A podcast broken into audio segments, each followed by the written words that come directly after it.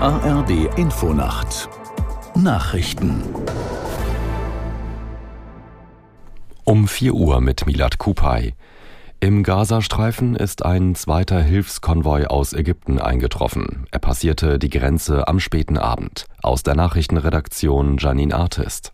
UN-Nothilfekoordinator Griffiths teilte mit, dass 14 Lastwagen mit dringend benötigten Gütern in Gaza angekommen seien.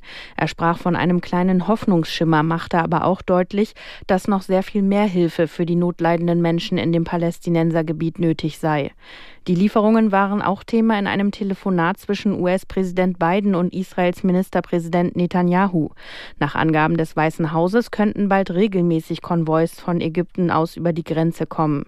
Biden und Netanyahu hätten bekräftigt, dass es einen kontinuierlichen Fluss dieser entscheidenden Hilfe nach Gaza geben wird, hieß es. US-Präsident Biden hat mit Bundeskanzler Scholz und anderen Regierungschefs westlicher Staaten über den Nahostkonflikt beraten und Israel erneut Unterstützung zugesichert.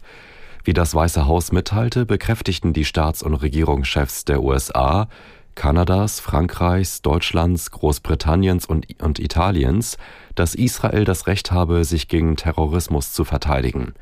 Zugleich forderten sie die Einhaltung des humanitären Völkerrechts, einschließlich des Schutzes der Zivilbevölkerung, hieß es weiter. Sie verständigten sich außerdem darauf, dass die, die, diplomatischen Bemühungen auch mit Partnern in der Region fortzusetzen.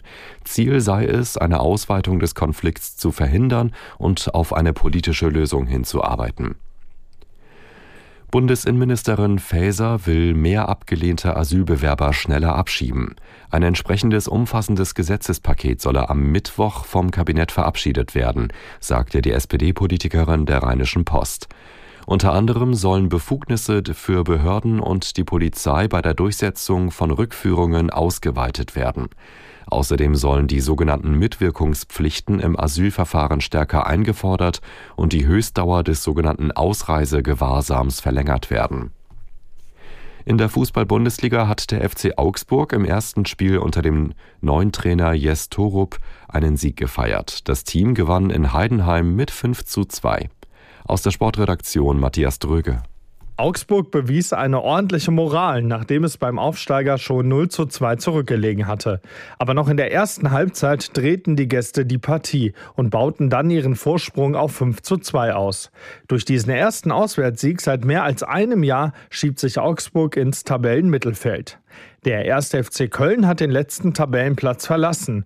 Köln gewann das Rhein-Derby gegen Borussia Mönchengladbach mit 3 zu 1. Dieser erste Saisonsieg hätte gegen enttäuschende Gladbacher noch deutlich höher ausfallen können. Es ist 4.03 Uhr.